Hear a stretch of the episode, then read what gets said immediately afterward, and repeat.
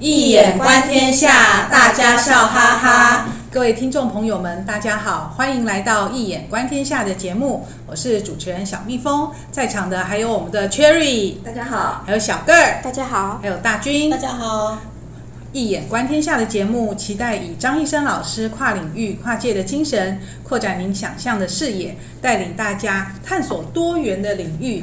今天呢，Cherry 要问大家讲什么？要跟大家讲些什么呢？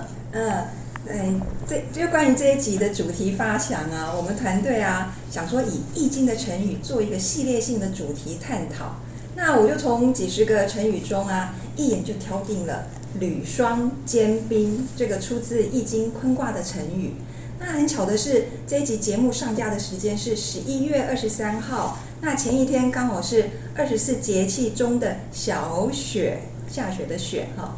那没想到我们探究之后啊，发现节气小雪跟履霜坚冰居然有许多连结之处耶。真的好巧哦！记得在 EP 一四零的时候呢，有在谈那个交感力跟华人的天人感应说的时候呢，我曾经提到荣格的同时性巧合理论。那时候 Cherry 呢就衍生之后呢，有提到其实一切都是必然，没有偶然哦。对对对，小哥说的没错。那我也认为啊，这种同时性巧合的神奇力量哦，那这种。同时性巧也可以就说是那个交感力，哈，交感力的神奇力量非常的不可思议耶。那有兴趣的朋友可以找 EP 一四零来听或者复习一下哦。那现在就跟大家一起分享探讨今天的主题，从节气小雪谈起，探索易经成语履霜坚冰的意涵。好，那提到节气，首先我们来谈什么叫做节气呢？节气啊，是指二十四个时节跟气候，是中国古代用来指导农业的历法。中国传统夏历哦，也就是农历，是一种阴阳历哦。同时根据太阳跟月亮的运行来制定。那这个阴呢，阴阳的阴就是以月亮的朔望哦，每月初一叫朔日，十五叫望日哦，希望的望为基准来哦确定。那阳呢，就是以地球自冬至开始绕太阳公转一圈为基准来确定这个岁时。那每个回归年大概有三百六十五点二四二二日，好，所以我们就四每四年就会有个闰月嘛，哈。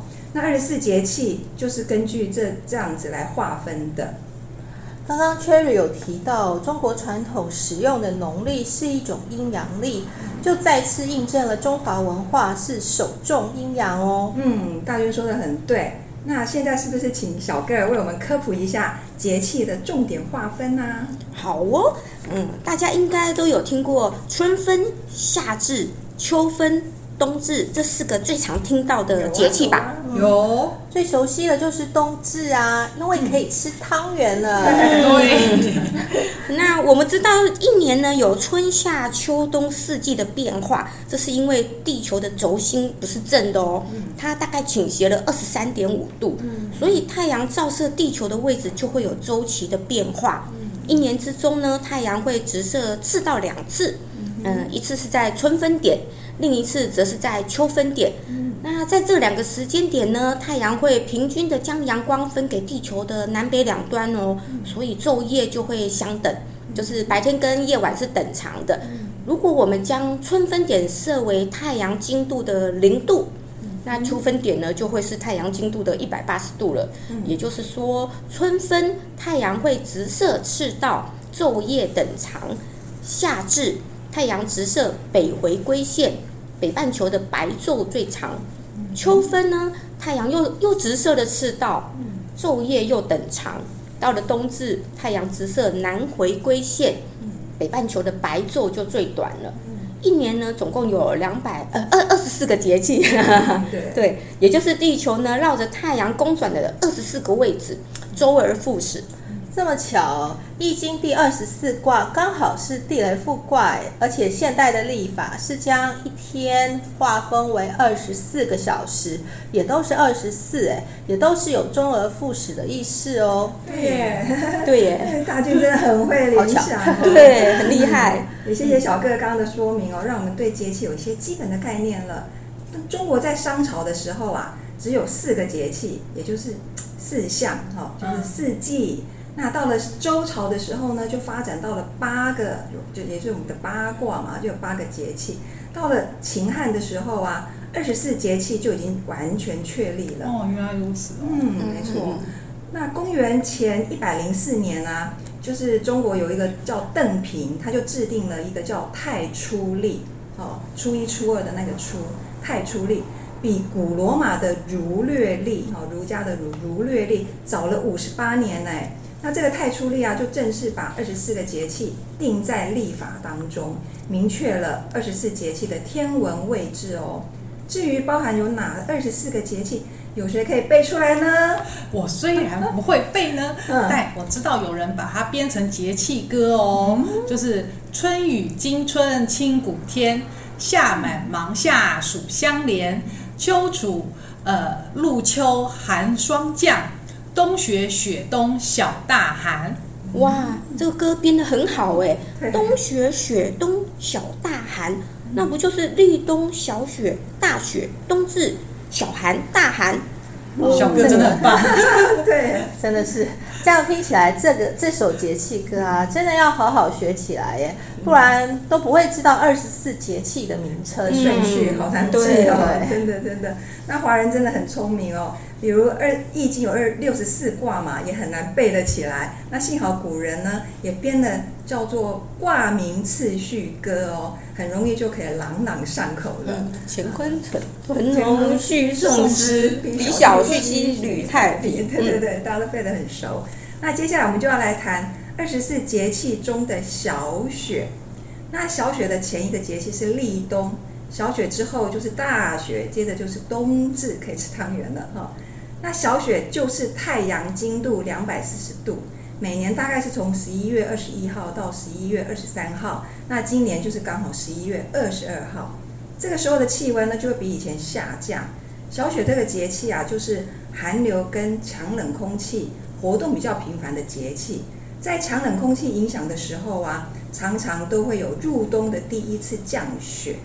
那古人呢？呃，在元代文人哈、哦，他有编一个词，就是说十月中是指农历了哈。十月中雨下而为寒气所薄，故凝而为雪。小者未甚之词啊。那后面呢，还有个古书叫《群芳谱》，他就写说：小雪气寒而将雪矣，地寒未盛而雪未大也，哦，就叫做小雪嘛。那这个时候的雪很小，可能夜冻而骤化，白天呢就化掉了，还没有到积雪的程度哦。到了下一个节气大雪哦到来的时候，才会大雪纷飞，累积成厚实的冰雪哦。嗯，可惜这个下雪的景象啊，在地处南方的台湾真的很少见到。嗯、没错，没错。嗯，也许我们就可以透过描写小雪的一些文学作品啊，来望梅止渴一下。那清朝文人王士禛哦，他写过，呃，词是这样写：寂寥小雪闲中过，斑驳新霜鬓上加。啊，另外那个北宋大文豪苏轼也写过：荷尽荷花的荷哈，荷尽已无擎雨盖，菊残犹有傲霜枝。嗯，这些文人们啊，在描写初冬的景象，诗文中也都有提到雪有霜诶。对啊，感谢文人们在小雪节气提到了霜。待会儿我们在聊易经成语的时候，也会有霜出现哦。啊，真可惜，我们现在只能打开冰箱的时候才能看到霜了。对，每天可以看到。没错。现在呢，我们就介绍几个有关节气小雪的谚语。那有一句是这么写哦，他说。小雪西北风，当夜要打霜。就是说，小雪这个时节啊，如果有吹西北风的话，当夜啊就会出现了寒霜哦。还有一个广东的谚语哦，就说小雪满田红，大雪满田空。那田就是田地的田哈，这里的红就是指农活很多，开始收获了晚稻，开始播种小麦。那另外，河北的一个谚语是说：“小雪雪满天，来年必丰年。”为什么会必丰年啊？它这边有三个含义。也就是说，如果有小雪雪满天的话，来年的雨水会很充足。另外就是它会冻死一些病虫害，哦害虫。另外就是雪呢有保暖的作用，有利于土壤的有机物分解成肥料哦。哦，这些谚语啊，听起来都是跟我们的民生还有生活都是息息相关的，真的是很有趣耶。对啊，对啊。那我们接下来就来谈二十四节气跟十二辟卦的对应关系。我找到有一张图啊，它是出自老祖宗的智慧，他把《易经》的十二个辟卦跟十二地支，还有二十四个节气。结合起来画成一张图。嗯，大多数的听众朋友啊，应该都知道《易经》有六十四卦嘛。嗯。但是可能比较不知道什么是十二辟卦。对啊，对啊。简单的说，辟呢，这个复辟，复辟的辟，哈，就是躲避的避，去掉那个错字旁。这个辟呢，是指君，君王的君，或者是法则的意思。十二辟卦呢，可以理解为十二主卦，或是说十二君卦，哦，也可以说是十二法则卦。那一般呢，比较常听到的就是说十二消息卦，哈，就在你有什么消息啊？那个消息卦就代表着一年十二个月的阴阳消长。啊，现在我们就请小蜜蜂为我们简介一下十二辟卦。那个 Cherry 安排工作给我哈，所以我就跟大家介绍一下十二辟卦呢，其实很简单，是从乾坤两卦一步一步变出来的。从复卦的一阳五阴，就是初爻是阳爻，那其余都是五个阴爻。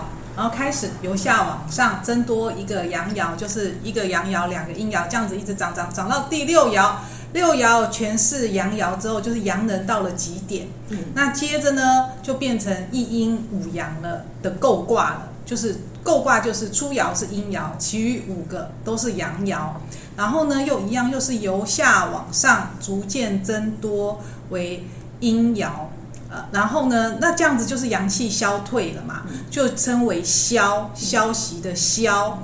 那前面那个阳爻长的过程当中，阳气生长的过程就叫做息，消息的息。所以呢，也称为十二消息卦。那所以十二辟卦呢，就是呃蕴含着我们那个阴阳彼此消长的一个规律。嗯嗯，谢谢小蜜蜂很详尽的说明哦，让我们就对十二辟卦有了基本的认识了。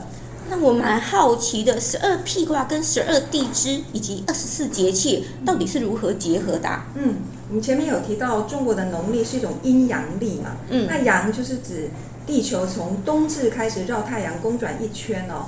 十二地支，什么叫地支？就是子丑寅卯辰巳午未申酉戌亥，大家应该都很耳熟能详哦。那子丑就以子月开始嘛，子月是指农历的十一月啊。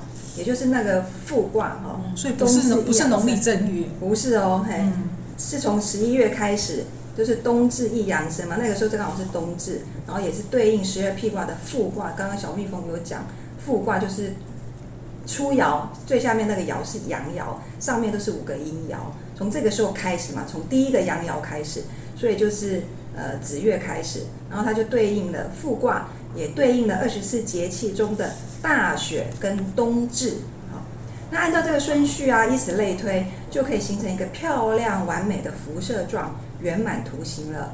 从图中我们可以看到，节气立冬跟小雪是对应了十二辟卦中最后一卦坤卦。嗯，原来节气小雪跟易经的坤卦是有这层的关联啊。哦，Cherry 开始解前面的谜底哦，被大军猜对了。前面我们铺陈了那么多，就是为了把小雪跟坤卦做连接。大军不愧是福尔摩斯的铁粉啊！谢谢谢谢。对啊，那二十四节气分布在十二个月当中，每个月呢有一个节哦，一个气，哦，是这样来的。比如立春是节，雨水是气，惊蛰是节，春分是气。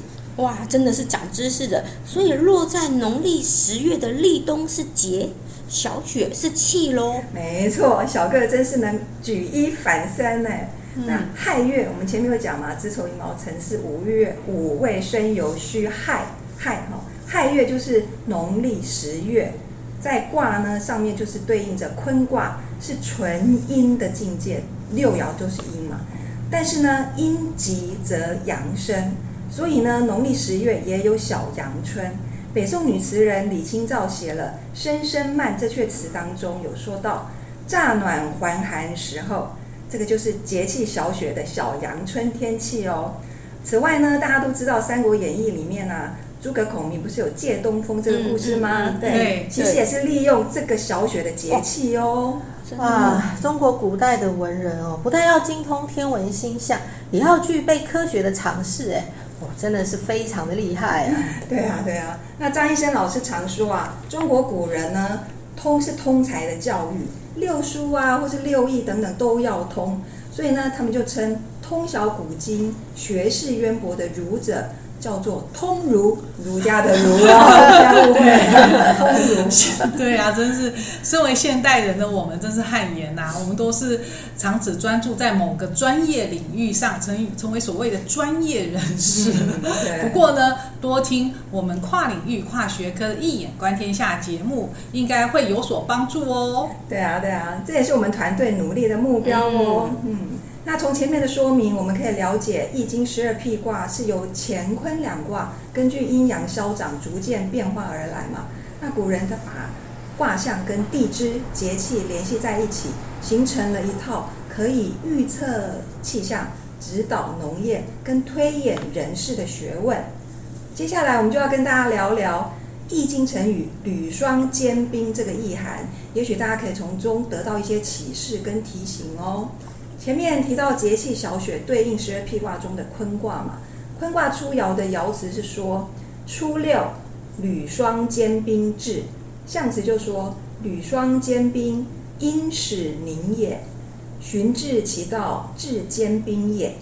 哦，原来“履霜坚冰”这句成语是出自于《易经》坤卦，嗯，意思是说脚下踏着霜石，因为阴气开始凝结成霜，按照四季的循环跟天气的自然规律，接下来就会出现坚冰哦。阿军说的没错，教育部国语词典对这个“履霜坚冰”的解释是：脚踩在霜上，即可知严寒冰冻的季节即将来临。然后就比喻是可以从事物的征兆当中看出它将来发展的结果，可能逐渐扩大，变得严重。唐朝有个著名的忠臣跟教育家叫王义方哦，曾经在奏折中说：“臣恐履霜坚冰，积少成大，请起重刊。”也就是运用了坤卦成语的例子。履霜坚冰有时候也是可以做写作履霜之戒，戒慎恐惧的戒，或是履霜之兵，知道的知，也就是比喻看到事物的苗头啊，就要对它的发展有所警戒哦。不知道大家对女双兼兵这个成语有什么心得或看法呢？嗯。听了 Cherry 的描述啊，就让我联想到《易经》里面有强调要见微知著，也就是当你看到一点点真相的时候，就要联想到后续可能会有大事要发生了。在我们的生活当中，其实有很多事情可以提早预防，甚至消弭的，因为凡事都是从微小开始的，然后逐渐的越演越盛，成为一种趋势。所以张医生老师有说过。履霜坚冰至，就代表趋势学，就提醒我们是否能够呃及早看到趋势，就进而可以趋吉避凶。嗯嗯，这也让我想到啊，在 EP 一三七在讲《古文观止》的那个首篇，是郑伯克段于鄢。在这个故事中呢，郑庄公他纵容他的弟弟共叔段，导致共叔段后来起兵造反啊。正所谓的防微杜渐啊，其实当时已经出现许多征兆喽，大臣们也都在劝谏了嘛。对，可是呢，吕双兼兵制，庄公应该在弟弟。刚刚萌生不臣之心的时候呢，就要及时的教导匡正，也不至于最后以战争来收场。真的，嗯。啊，这边哈，我是想说，履霜坚冰是出自于坤卦的初六嘛，嗯，那初六爻呢是在最下方，就好像是啊人的脚。是在人的身体的最下面，所以我们也是可以引申为足，也就是鞋履，所以才会说是履霜。霜虽然非常的稀薄，我们有时候拍一拍就掉了，温度高一点就化了。但是根据天气的自然法则，霜来了不久后就会有坚冰的到来，所以才会说履霜坚冰至啊。嗯，他的感想都很棒哎。嗯，那今天的心得就是说古人呐、啊。观察节气跟初冬这个现象之后，提出“履霜坚冰”这个成语的比喻哦，就是要告诉后人三个重点：第一个就是要防见微知著，第二个是要防为杜渐，第三个就是说我们不可以因循苟且哦。这就是今天我们借由二十四节气中的小雪以及十二辟卦的坤卦来探索成语“履霜坚冰”意涵所在哦。嗯，真的太谢谢 Cherry 今天为我们介绍了二十四节气、二十二辟卦的对应关系，然后呢还连接到坤卦初爻的爻辞来探索成语“履霜坚冰”的意涵。这也是提醒我们必须根据事情的发展，事先判断将来会发生什么事情，了解到未来的趋势。而提前做出应对之策，那《易经》呢，其实就是一门未来的学问，来教导，对，来教导我们，好，来协助大家转换不同的视野角度来看世间的现象，来让真理自然的展现开来。那今天的节目就到这里结束，也感谢 Cherry、小个和大军的参与，我们下次见喽，拜拜。